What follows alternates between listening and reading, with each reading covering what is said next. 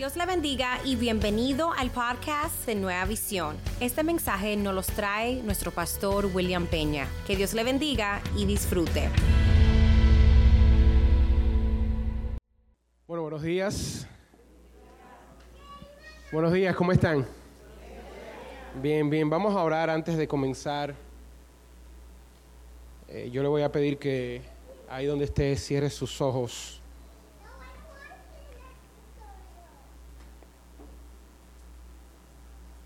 Y oremos.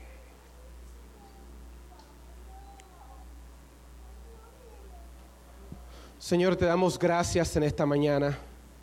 Te damos gracias por tu amor y tu misericordia. Te damos gracias porque tú eres un Dios bueno y de propósito. Te damos gracias, Señor, porque aún en, en medio de la tormenta, en medio de la dificultad, estamos aquí y estamos alegres y estamos contentos de estar en tu casa. Padre, al igual como dijo el salmista David, yo me alegré con los que me decían, a la casa de Jehová iremos. Así que en tu casa, hoy aquí en esta mañana, te damos gloria, te damos honra, te damos alabanza y te pedimos, mi Dios, que tu presencia esté aquí en medio nuestro. Todo esto te lo pedimos en el nombre poderoso de Jesús. Amén y amén. Así que buenos días, espero que hayan tenido una semana en victoria, en bendición. ¿Cuántos de los que estamos aquí estamos aquí el domingo pasado? Amén. El domingo pasado hablábamos hablábamos de la prueba y decíamos que la prueba es parte de nuestro crecimiento como cristiano y que como cristiano es imposible para nosotros crecer sin la prueba. La prueba determina y, y, madura nuestra fe. Y yo sé que todos los que estamos aquí en este lugar, en esta mañana, como decía el domingo pasado, o estamos en una prueba, o estamos saliendo de una prueba, o estamos camino a una prueba, ya que la prueba es inevitable, solamente hay que estar vivo para estar en prueba. ¿Cuántos creen eso? Así que eh, cuando hablábamos la semana pasada, hablábamos de lo que decía el apóstol Santiago, decía, hablaba de, um, de contarlo como gozo cuando estemos en prueba, en dificultades, sabiendo lo que va a producir. Así que en esta mañana, mientras pensaba en lo que el Señor quería para nosotros, eh, yo decía, Señor, sabemos que vamos a atravesar pruebas, sabemos que vamos a atravesar dificultades, ya lo entendemos, entendemos cómo debemos reaccionar hacia la prueba, pero Señor permite que nosotros podamos dar una vista panorámica a nuestra vida. ¿Y qué es una vista panorámica? Una vista panorámica es cuando tú puedes ver más allá de tu situación actual. Yo siempre hago la siguiente pregunta, me la hago personalmente y se la hago a usted en esta mañana. ¿Cuándo fue la última vez que usted pensó sobre las cosas que usted piensa? Repito, ¿cuándo fue la última vez que usted pensó sobre las cosas que usted piensa? Me explico. ¿Cuándo fue la última vez que usted se puso a darle mente a las cosas que, que lo agobian? Yo me siento cada cierto tiempo le digo, ok, ¿qué está en mi plato? ¿Cuáles son las cosas que están ocupando terreno en mi mente? ¿Sobre qué cosas me estoy yo preocupando? Y hoy yo quiero hablar de esas cosas. Y muchos de los que estamos aquí tenemos cosas prácticas que hacemos en nuestra vida para mejorar nuestro estilo de vida. Por ejemplo, algunos, no yo, comen saludable. Algunos ejercitan, algunos se acuestan temprano, algunos ven videos de motivación personal, algunos eh, trabajan en su matrimonio tratando de sacar a su esposa a cenar o mandándole flores, amén. Algunos tratan de pasar tiempo en familia, otros eh, eh, eh, tratan de descansar, otros tratan de darse masajes, otros tratan de no estresarse en el cuerpo, pero una de las cosas que falta en el pueblo cristiano y suena como una contradicción porque no debe ser así, es que nos hace falta utilizar la herramienta que el Señor nos ha dejado. Nos hace falta darle una vista panorámica y vivir nuestra vida a través del lente de la herramienta que el Señor nos ha dado.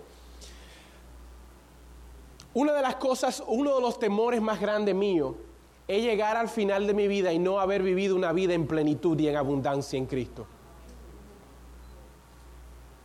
Yo siempre me pregunto, llegar al final de los días y no, haber podido disfrutar todo lo que el Señor tenía para mí, eso tiene que ser un día triste. Estoy hablando con alguien aquí hoy. De tú caminar tu vida cristiana y vivir una vida cristiana como ustedes tienen la cara hoy, como que si se habían muerto alguien, como que están viendo un muerto aquí arriba. Una vida cristiana derrotada, una vida cristiana eh, con agobio, una vida cristiana sin el gozo de Cristo, una vida cristiana sin vivir en la abundancia y caminar en esa vida en plenitud. Muchos no conocemos lo que es la plenitud de Cristo. La plenitud de Cristo es vivir en el gozo constante y eterno que el Señor tiene disponible para nosotros. Y la razón por la cual, mientras más pienso y mientras más vivo, que yo entiendo que no vivimos en esa vida de plenitud porque vemos las cosas a través de la carne y no a través de la herramienta que es el Espíritu Santo. ¿Cuándo fue la última vez que tuviste una batalla y la atravesaste a través de la presencia del Espíritu Santo? ¿Cuándo fue la última vez que viste a tu situación y dijiste, bueno, esto no es meramente físico, sino que hay un aspecto espiritual envuelto, el cual no estoy viendo, y entonces estoy peleando la carne, pero la carne es el resultado de lo que está en los principados y las potestades. Nunca podemos vencer la batalla porque queremos batallar a la persona y no es la persona, es el espíritu que domina a la persona. La palabra dice que nuestra batalla no es contra carne ni sangre, sino contra... Pero peleamos así o peleamos en la carne. ¿Vamos a la batalla en el espíritu o vamos a la batalla en la carne? Cuando estás atravesando una, una, situación matrimonial, ¿estás buscando la lógica o estás de rodillas buscando a ver lo que dice el Señor? ¿Estás buscando culpables? ¿Estás buscando apuntar el dedo? ¿O estás sometiendo tu voluntad a la voluntad de Cristo? Todas nuestras respuestas están en la palabra, todas nuestras preguntas están contestadas. La palabra dice que no reciben porque no pedís y cuando pedís, pedís mal. Pedís, Señor, cámbialo a ellos cuando el Señor te quiere cambiar a ti.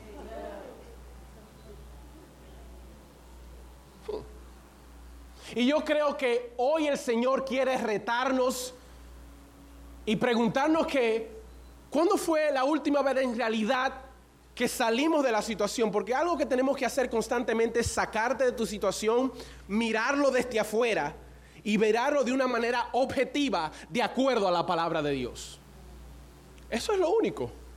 ¿Cuándo fue la última vez que vimos las cosas a través del lente del Espíritu Santo? Cuando miramos a nuestra situación actual y pensamos, vemos la palabra y dice, ¿qué dice Dios sobre esto? Quiero decirte en esta mañana, hermano, que no hay situación que el Señor ya no la sepa. Que no hay oración, no hay una petición que es nueva para Dios. Todo lo que tú crees que es nuevo para ti, ya el Señor lo ha recibido un millón de veces. Es lo que necesita que tú veas las cosas desde el punto del Espíritu. Y yo quiero darle este verso que va a ser el verso clave para esta mañana en Zacarías 4, versículo 6. ¿Están conmigo? ¿Están conmigo? Amén. Así que vamos. Dice, así que el ángel me dijo, esta es la palabra del Señor para Zorobabel. Vamos a reemplazar Zorobabel con su nombre y vamos a leerlo juntos, ¿ok? En otras palabras, para mí sería, esta es la palabra del Señor para William. Usted reemplaza a Zorobabel con su nombre. ¿Está conmigo? Vamos. Leemos. Así. Ok, on tres. Uno, dos y tres.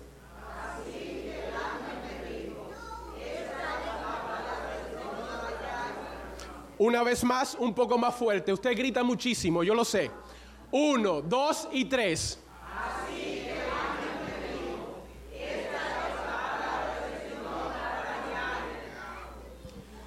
No será por fuerza ni por ningún poder, sino por mi espíritu, dice el Señor. Vamos a decirlo de nuevo desde arriba, con tres, como si fuéramos un equipo de alabanza. Uno, dos y tres. Así, vamos.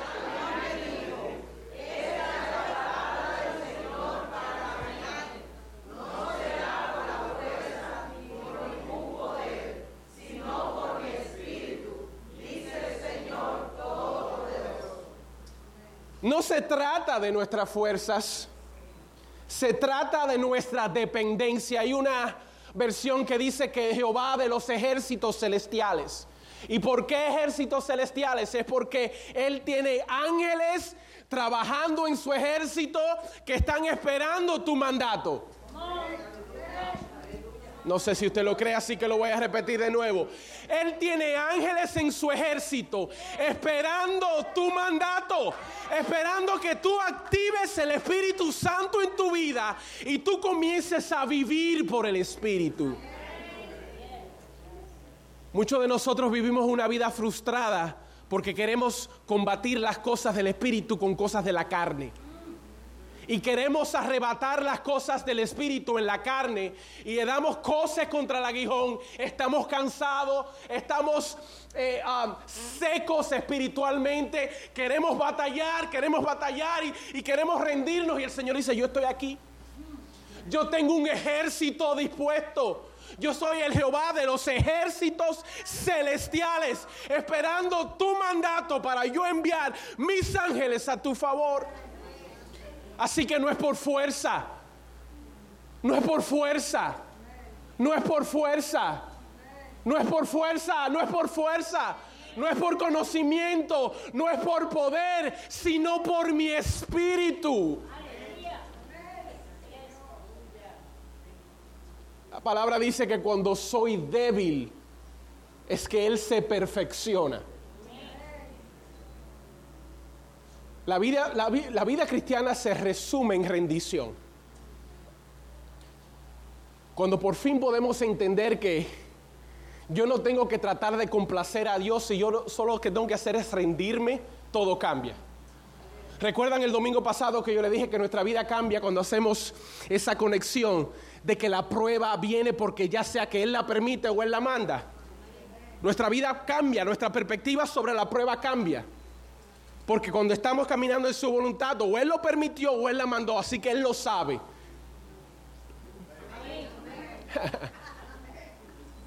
La parte B de eso es que cuando entiendo que no es lo por lo que yo pueda lograr ni por lo que yo pueda hacer, sino es a través de su espíritu, nuestra sequedad espiritual cambia.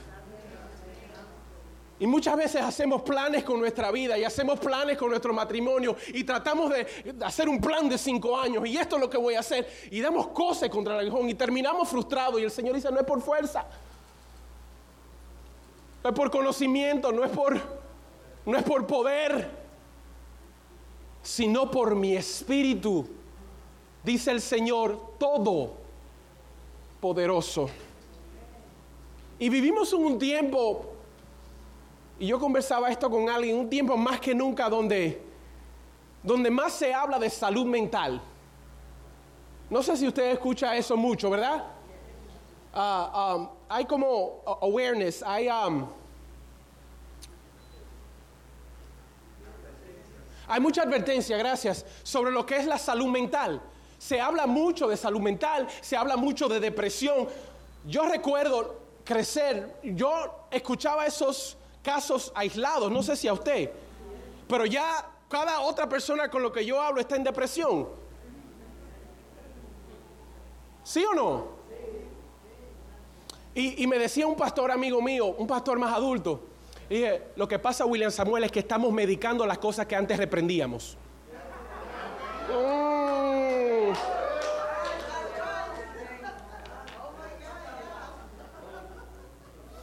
Dice, lo que pasa que ahora estamos diagnosticando las cosas que sacábamos antes en el espíritu. Ahora estamos mandando un psicólogo a alguien que antes se lo sacábamos en el nombre del Señor. Eso se quedó conmigo, medicando las cosas que antes reprendíamos. Yo no recuerdo a alguien, bueno, le voy a escribir una nota para... Y yo no estoy hablando de un balance químico, un desbalance eso es ya médico. Yo estoy hablando de esa constante preocupación, gente entrando en depresión, falta del Espíritu Santo vivo en su vida.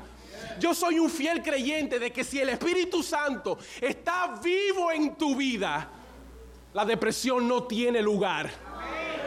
La depresión no tiene lugar. Te digo por qué. Porque la palabra de Dios dice que Él no nos ha dado un espíritu de temor, sino un espíritu de qué?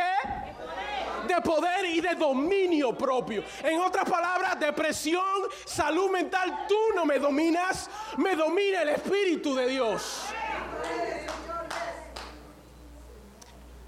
No es por fuerza, no es por poder, no es por habilidad, no es por conocimiento, es a través de mi espíritu.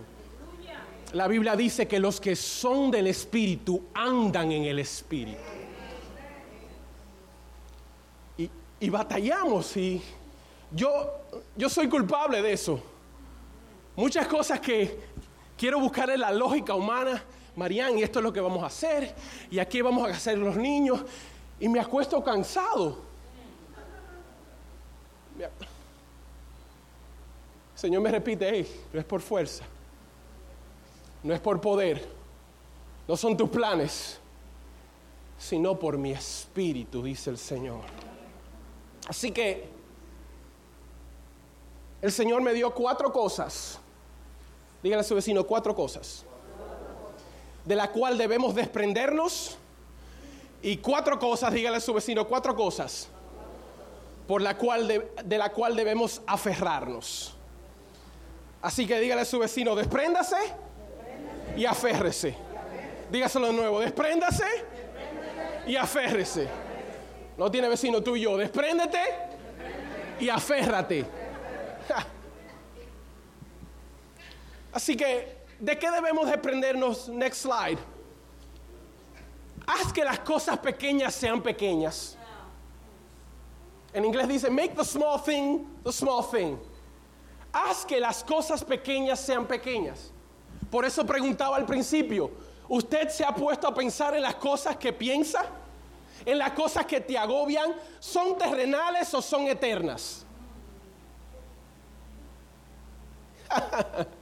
Alguien me diga amén, porque si no termino el mensaje aquí mismo. Gracias, varón. Haz que las cosas pequeñas sean pequeñas.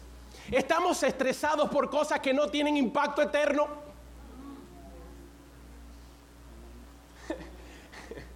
Estamos estresados por cosas que cinco años de hoy no van a importar. Alguien allá atrás que me diga amén. amén. Haz que las cosas pequeñas sean pequeñas. Estamos estresados por cosas que no tienen valor eterno. No estamos durmiendo por cosas materiales. Y el Señor dice que no es por fuerza, no es por poder, es a través del Espíritu. Y los que son del Espíritu andan en el Espíritu. Y estamos agobiados por cosas pequeñas. La Biblia dice que si Él cuida de las aves, Él cuidará también de mí. Y que mañana traerá su propio afán. Y estamos agobiados y, y la gente estresada y más trabaja y más busca y más quiere. hemos sido expuestos a una vida viral a una vida social de varios medios sociales donde el mundo te ha pintado la definición del éxito y tú y yo no dormimos cayéndole atrás a eso que es que va a caducar, que va a morir y que no es eterno. No han pintado una foto de lo que es el éxito y tú y yo hemos perdido la marca que debemos ser más como Cristo y estamos distraídos en la casa de Dios, los hijos de Dios, distraídos atrás de cosas. Y el Señor repite, no es, no es por fuerza, no es por poder, es por mi espíritu. Y los que son del espíritu buscan del Espíritu. Así que una de las cosas que usted tiene que hacer hoy, cuando usted llega a su casa y haga un inventario de su vida, ver cuáles cosas pequeñas usted ha hecho grandes.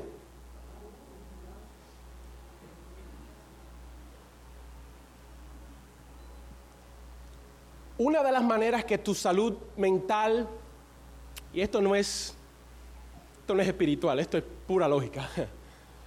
Una de las maneras de tú manejar y mejorar tu salud mental es saber que hay cosas que tú no puedes controlar y no dejar que las cosas que tú no puedes controlar te controlen a ti.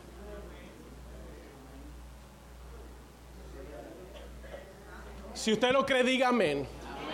Estamos estresados por tantas cosas que no podemos controlar. Nuestra asignación es orar, hacerlo por el Espíritu, confiar y darle al Señor el resultado. Mi trabajo es creer, como dice Marco Yaroide. Mi trabajo es creer, abrazarme a la fe y dejarle a Él el resultado. Tenemos que hacer que las cosas pequeñas sean pequeñas. Estamos estresados por cosas pequeñas. Así que dígale a su vecino, despréndete. Estamos aquí, despréndete. No repréndete, no, no, no. Despréndete. ok. Despréndete. Que las cosas pequeñas, dígale, que las cosas pequeñas sean pequeñas. ¿Cuántos dan un gloria a Dios por eso? Pero también, next slide, tienes que aferrarte de que las cosas grandes sean grandes. Muchas veces lo tenemos invertido. Los que son del Espíritu ¿Cuánta fue la última vez que usted se preocupó y diga, ay, men, yo no puedo dormir porque no estoy orando lo suficiente? Es más fácil que usted diga, ah, no puedo dormir porque no tengo para la renta. Ay, no, yo estoy tan incómodo, no puedo ni comer porque mi relación con Cristo no está tan buena. ¿Quién ha dejado de comer porque su relación con Cristo no está buena? Nadie. Usted deja de comer si tiene un lío con la esposa o el esposo haz que las cosas pequeñas sean pequeñas, pero tienes que hacer que las cosas grandes sean grandes. Hay cosas que tienen impacto eterno y tienen impacto delegado en tu vida. Tú no tienes que estar preocupado por ser amigo de tu hijo, tú tienes que estar preocupado de meter tu hijo en Cristo.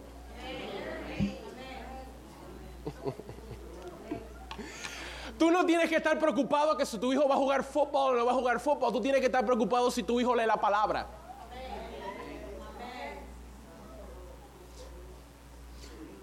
Tú no tienes que estar preocupado que si salimos a cenar, como pareja, tú tienes que estar preocupado si estamos buscando de rodillas los dos el rostro de Dios como pareja.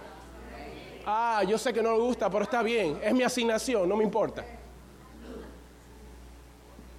Haz que las cosas pequeñas sean pequeñas, pero tienes que aferrarte que las cosas grandes tienen que ser grandes. Y muchas veces tenemos eso intercalado y vivimos una vida que nos falta la plenitud de Cristo, pero es que no estamos viviendo por el Espíritu. Haz que las cosas grandes sean grandes. Así que voy con los cuatro puntos rápidamente. Número uno, dígale a su vecino número uno. No lo escucho. Número uno. uno. Next point. Next. Despréndete de estar ocupado y aférrate a tu identidad en Cristo. Número uno, despréndete de estar ocupado y aférrate. Aférrate a tu identidad en Cristo. Y hay, una, hay un pasaje bíblico muy conocido que está en el libro de Lucas capítulo 10, versículos 41 y 42. Muchos lo conocen. Y dice que Jesús estaba llegando y quería juntarse con sus amistades, con Marta y María. Dice la palabra. Marta, Marta. En otra palabra, Martica, Martica. En otra palabra, Marta, Marta, ponme atención. Le contestó Jesús. Estás inquieta y estás preocupada por muchas cosas. Todo el mundo diga cosas. Las cosas que nos preocupan son cosas. Fíjese a ver qué le preocupa, si son cosas o son, o son cosas eternas. Son cosas. Por eso no estés afanoso por nada, cosas. Te estás preocupando por cosas. Estás preocupando por lo material. Estás agobiada, estás inquieta. ¿Hay alguien aquí inquieto y preocupado? estás inquieto y preocupado por muchas cosas, Marta, Martica, Martica. Pero solo una, solo una, dígale a su vecino solo una, solo una, es necesaria. Lo demás no importa porque hay una sola cosa necesaria. María ha escogido la mejor y nadie, y nadie, y nadie se la quitará. Mientras Marta estaba ocupada, María conocía su identidad. Mientras Marta estaba ocupada, María se conocía su identidad. ¿Y cuántos de nosotros en este lugar estamos simplemente ocupados? Ocupados. Vivimos en un país que requiere que tú estés. ¿Qué parte de tu tiempo tú, tú pasas ocupado y qué parte de tu tiempo tú pasas conociendo tu identidad en Cristo? Pasamos nuestro tiempo ocupado. Y debemos desprendernos de estar ocupados y aferrarnos a nuestra identidad en Cristo. En 2 de Corintios 3:18 dice, así todos nosotros que con el rostro descubierto reflejamos como un espejo la gloria del Señor, somos transformados, identidad, a su semejanza con más y más gloria por la acción del Señor que es que, que es que. Así que número uno, desprenderte de estar ocupado y aferrarte a tu identidad en Cristo. Número dos, next point, despréndete de tratar y aférrate a confiar en Él. Despréndete de tratar. ¿Y cuánto nosotros pasamos nuestra vida tratando? Tratando y tratando y tratando, tratando de complacerlo a él, tratando de complacer al otro, tratando de adquirir, tratando de comprar. ¿Y dónde está la confianza? Tratamos. Es parte de estar ocupado, es, es tratar y tratamos de arreglarlo y quiero arreglar mi matrimonio y, quiero arreglar mi relación con mis hijos y trato y, trato de tener otro trabajo donde voy a ganar más dinero y, trato de invertir y, trato de buscar y el Señor dice, quiero que te muevas de tratar a confiar. No es por fuerza, tengo que repetirlo, no es por poder, sino por mi espíritu hay que hacer un cambio de mentalidad. Miramos las cosas desde el punto de vista terrenal, por eso digo una vista panorámica. Tenemos que sacarnos de situación y ver dónde está lo espiritual aquí que yo no estoy viendo. Si hay una situación en tu vida que, que suele resurgir una y otra vez sin resolución, busca en el espíritu a ver qué está faltando ahí. Yo he visto una y otra vez cuando hay un patrón, una cosa es una temporada y una cosa es un patrón. Entendimos eso una vez, ¿verdad? Hay patrones que solamente se rompen en el espíritu. Patrones de pecado, patrones de una racha negativa en tu vida que eso está contrario a lo que dice la palabra de Dios. Dice que somos más que vencedores, dice que somos cabeza y no cola y ¿Cómo es que siempre hay algo sucediendo en tu vida. ¿Tú no conoces a alguien que no sale de una? No lo mires si está aquí.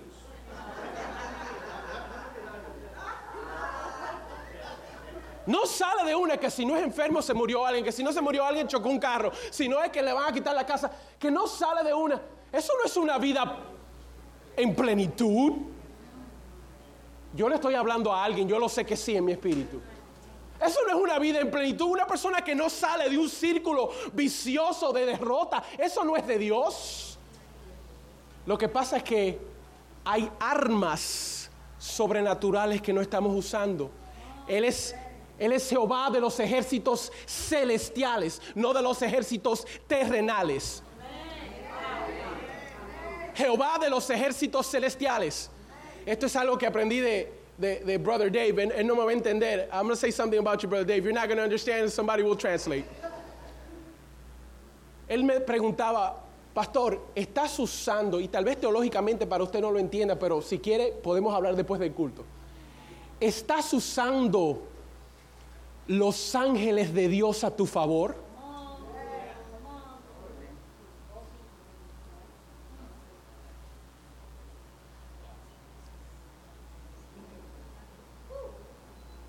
Estás usando ese ejército celestial. ¿Para qué están?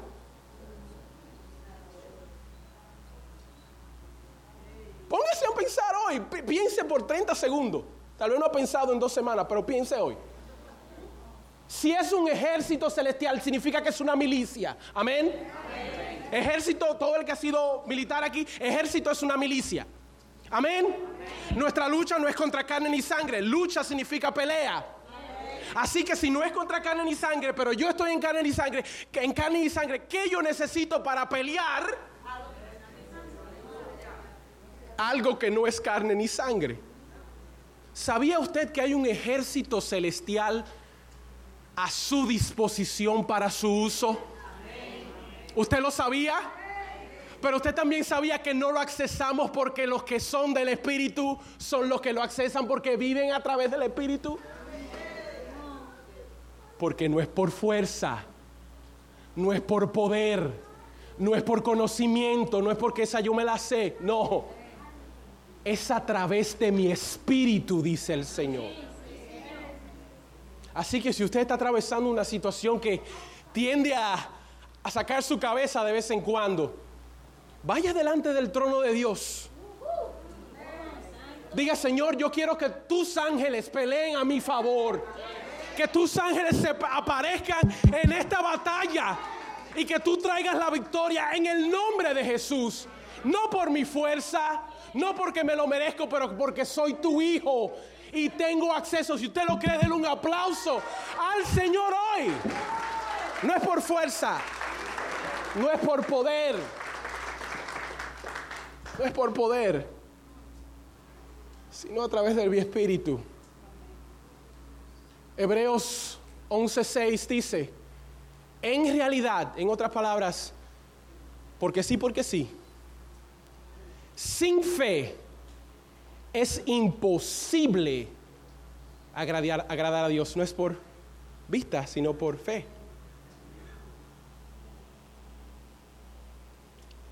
Lo contrario a la fe es la certeza.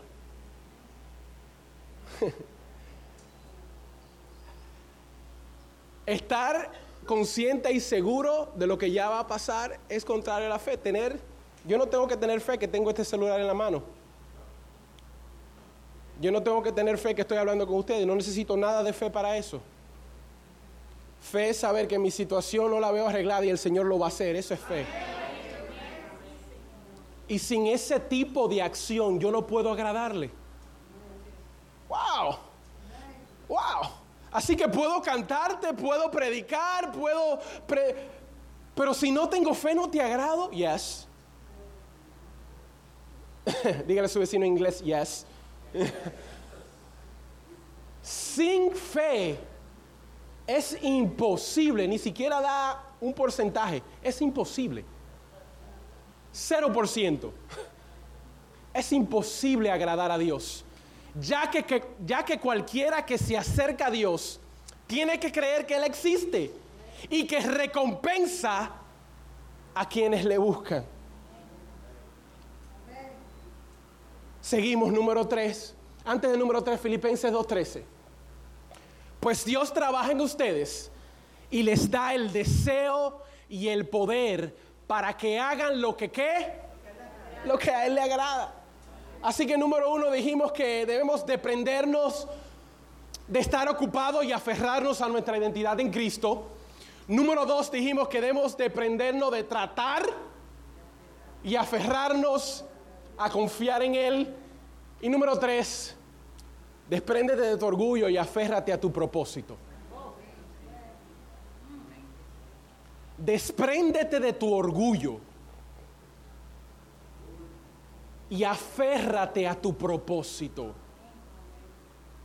Primera de Juan 2, versos 15 y 16 dice, no amen a este mundo ni las cosas que le ofrece, porque cuando aman al mundo, no tienen el amor del Padre en ustedes. Pues el mundo solo ofrece un deseo intenso por placer físico, un, deseo insaciable por lo que, lo que vemos por vista y no por fe, al revés. Y orgullo, ahí está esa palabrita, diga orgullo. Y orgullo de nuestros logros y nuestras posesiones. Y dice, nada de eso, nada de eso proviene del Padre, sino que proviene del mundo. Yo quiero que tú sepas en esta mañana, que es mi siguiente slide, tu propósito siempre será ligado a la gente y tu propósito siempre será ligado al servicio. Mm. El propósito de Dios o el sueño de Dios para tu vida es que tú sirvas de bendición para otros. Por eso es que debemos desprendernos del orgullo, Señor, para mí quiero y aferrarnos a propósito. Cuando caminamos en el propósito divino de Dios, entendemos que todo lo que tenemos es para otra gente. Que todo lo que somos es para la bendición de alguien más. Tú quieres vivir una vida en plenitud en Cristo, comienza a servir. Yo le he dicho esto antes. A todo el que me dice, no, que yo estoy, estoy estancado en mí en mi caminar cristiano, no, no siento que estoy creciendo. La primera pregunta que yo le hago, ¿a cuánta gente estás sirviendo? A que se te quita de una vez. Tú quieres, comienza a venir los jueves al full pantry, a que se te quita de una vez. Comienza a servirle a otros menos privilegiados que tú y se te quita esa, letanía y ese letargo espiritual se te va de una cuando tú entiendes que el propósito no es para ti sino para otros. Tu vida cambia. Tu vida comienza a cobrar sentido cuando tú dices, Señor, yo estoy aferrado a, a mi orgullo de lo que quiero y, y tú lo que quieres es usarme para tu gloria. La Biblia dice buscar primero el reino de Dios y su justicia. Su justicia es su voluntad. Eso es lo que significa su justicia. Buscar primero el reino de Dios y su justicia y todo lo demás, dígale a su vecino todo. Hágale así con la manito, todo. Quiero ver la manito arriba, todo el mundo, todo. y todo vendrá por añadidura. El problema es que queremos la añadidura primero. Cuando usted va a comer, le piden que quiere appetizer primero. No vienen y le traen el menú del, de, postre primero, no. Le dicen, ¿qué quiere? ¿Quiere algo de tomar? Eh, vayan a entrar luego, pero queremos el postre primero. Eso viene con el orgullo. Queremos los beneficios antes de sembrar para recibir el beneficio. Tu propósito es ligado a la gente. ¿Puedo decir algo?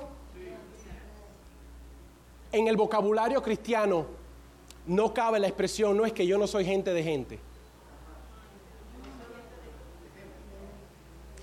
En el vocabulario cristiano dicen, no, yo no soy muy de gente. Eso no cabe en la vida de un cristiano.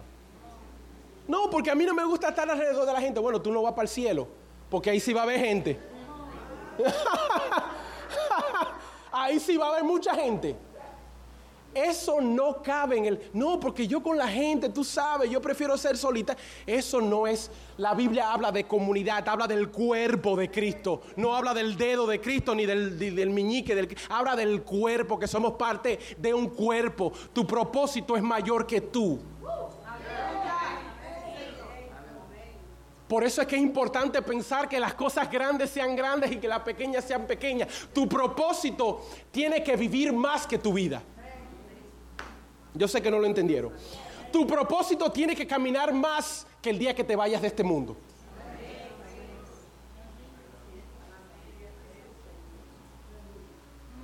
Tu propósito tiene que estar vivo más allá del día que tú mueras.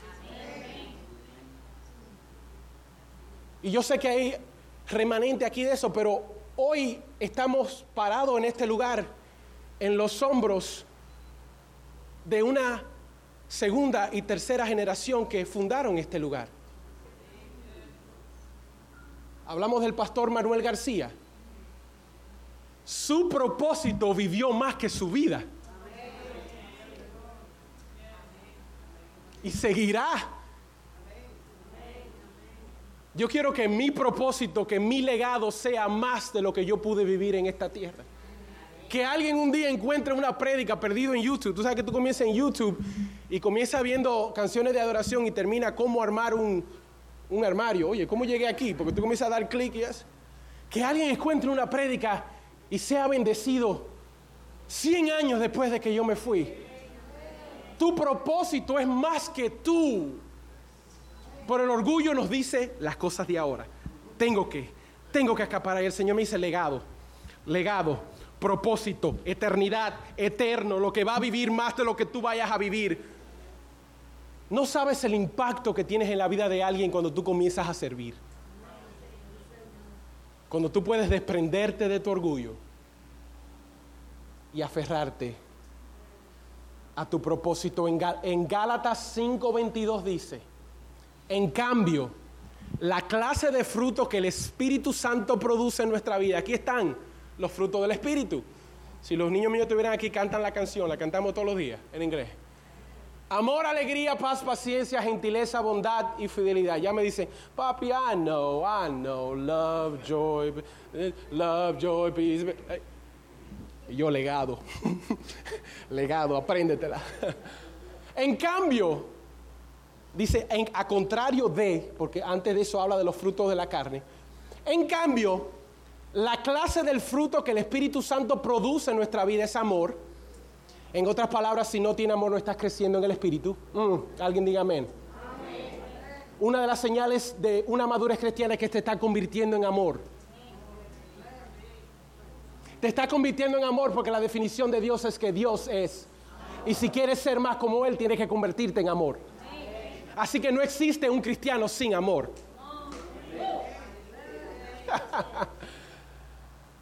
alegría?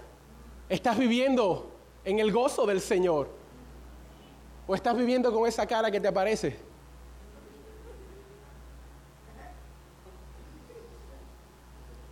Mi mamá, yo le he dicho eso antes, la gente dice, ¿cómo estás? Pastora Ru puede, entre miles de personas, cuando tú tienes una iglesia así, tú puedes decir lo que te dé la gana. Eh, eh, eh, mi mamá le pregunta, ¿cómo está? Y dice, yo estoy bien. Y dice, bueno, infórmale a tu cara, tu cara no lo sabe todavía.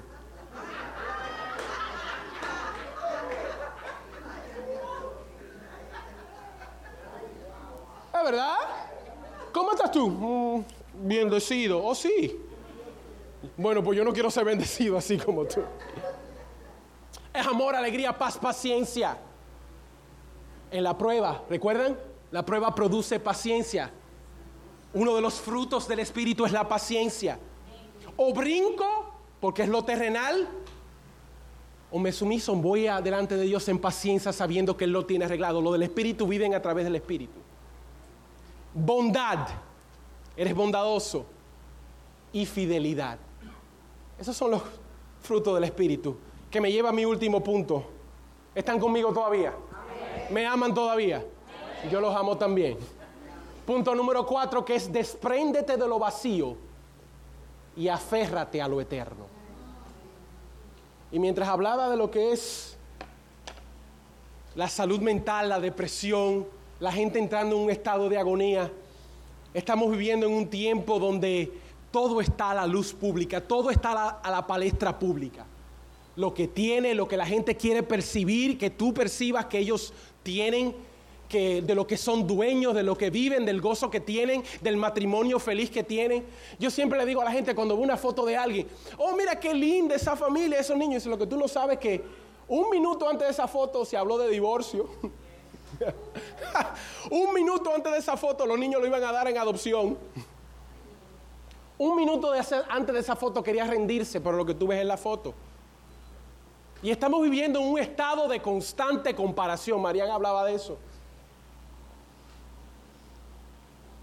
Y el Señor dice, despréndete de lo vacío y aférrate a lo eterno. ¿Recuerdan la pregunta que hice al inicio? ¿Cuándo fue la última vez que usted puso a darle mente a las cosas que acaparan su atención? ¿Son cosas terrenales o son cosas eternas? No tiene que responderme, se lo puede responder internamente. ¿Qué tantas horas del día usted está pasando dándole mente a cosas que van a perecer? ¿O qué tanto tiempo del día usted está pensando en su legado el día que el Señor lo llame a su presencia? Más que su legado, su respuesta cuando el Señor le pregunte, ¿qué hiciste con los talentos que te di? Hay una canción que dice, eh, de los talentos dice, eh, um, eh, ¿qué, harás con los talentos que te di? Y él responde, Señor, yo en la tierra lo escondí y me dirás, Señor dice, me dirás, nada tengo que entregar y al final de la jornada tú tendrás que llorar. Vas a llegar delante de él y a decir, Señor, pero tú sabes que había que pagar el mortgage. ¿Cómo yo iba? No, Señor, tú sabes que servir en la iglesia. No, pues tú sabes que yo tengo un trabajo. ¿Cuál va a ser, qué tan larga va a ser tu lista de excusas cuando Él te diga, ok, te aferraste a lo vacío o te aferraste a lo eterno? A lo que va a tener repercusión más allá de tu vida. Por eso decía al principio de una vista panorámica. No como tú evalúas tu vida en lo terrenal, sino en lo espiritual. Cuando tú miras de arriba hacia abajo y dices, ok, William Samuel, de las 24 horas del día, ¿qué te consume? ¿Qué consume tu corazón? Dolor por las almas que se pierden. Dolor por los hermanos que están pasando dificultad. ¿O estás preocupado de que quieres comprar una casa y el mortgage bien y el carro y, y que Marian está bravita contigo. ¿Qué cosas te consumen? Y este fin de semana, con esto concluyo, nosotros pasamos dos días aquí orando por ustedes. Gracias. Amén. Y una de las cosas que hicimos en este tiempo que pasamos es arrepentirnos. Y yo sé que para usted la palabra arrepentimiento suena fuerte o solamente piensa en el día que usted vino a Cristo, ¿verdad? Pero ¿sabía usted que debemos arrepentirnos cada día? ¿Sabía usted que todos los días usted debe venir delante de su presencia y arrepentirse? ¿Pero qué? William Samuel, yo no estoy pecando, yo no estoy... Sí, pero ¿y las cosas que no estás haciendo? Y de las cosas que están consumiendo tu tiempo. Los medios sociales, las novelas, la televisión, el Netflix. Cuando tú hablas en Netflix es como que te caiga en un hoyo, porque ve 15 capítulos uno detrás de otro. No puedes el que lo cree, diga amén.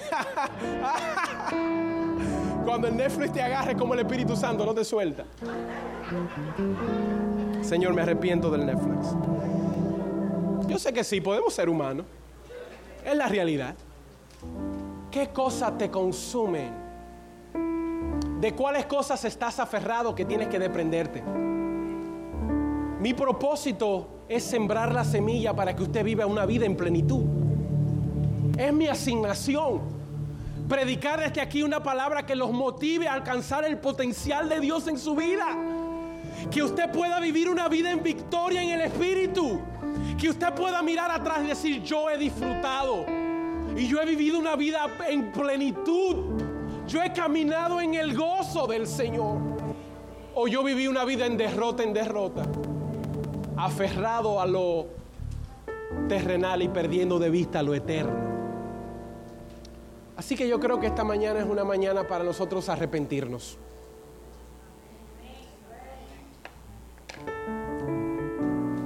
Arrepentirnos. Porque hemos perdido de vista lo eterno. Hemos perdido de vista lo que de verdad importa. Y nuestro tiempo, nuestra alma consumida por las cosas que van a perecer. Porque miramos a fulanito y dijimos, wow, pero él y yo somos de una misma edad y él, y él tiene, o, miramos a otro matrimonio y decimos, wow, pero mi matrimonio no está así. O vemos otros niños como yo sentadito en el mall y lo mío desbaratando el mall completo y digo, digo, yo no soy buen padre. y consumidos por lo vacío. Y es una de las razones por las que llegamos aquí el domingo en la mañana muchas veces derrotados. No podemos levantar nuestras manos para adorar. No podemos vivir, abrir nuestra boca para adorarle porque estamos derrotados. Estamos viviendo una vida vacía, huesos secos. Una vida sin propósito, una vida viviendo de día a día. Señor, dámelo de hoy, no. No caminamos en la plenitud y, como yo dije al principio, triste sería llegar al final de tus días y no haber disfrutado tu caminar cristiano. No haber vivido en el gozo del Señor, en la plenitud de Cristo. Así que esta mañana, solo si tú te sientes como yo, los demás se pueden quedar sentados que tú dices, Señor, yo soy culpable también, al igual que el pastor. Yo soy el primero en de confesar. En que he puesto mi vista en lo terrenal y me agobia lo terrenal, ocupando el espacio de lo eterno. Y yo quiero venir ante ti, mi Dios, hoy en arrepentimiento, sabiendo qué, de qué debo desprenderme, pero también de qué debo aferrarme. Así que si ese eres tú mientras el equipo nos dirige, si ese eres tú, si no eres tú, perfectamente te quedas sentado. Yo te voy a pedir que te pongas sobre tus pies si eres tú, diciéndole, Señor, yo me arrepiento, mientras el equipo nos dirige. Acompáñenos la semana que viene para otro mensaje poderoso. Nos veremos pronto. Bendiciones.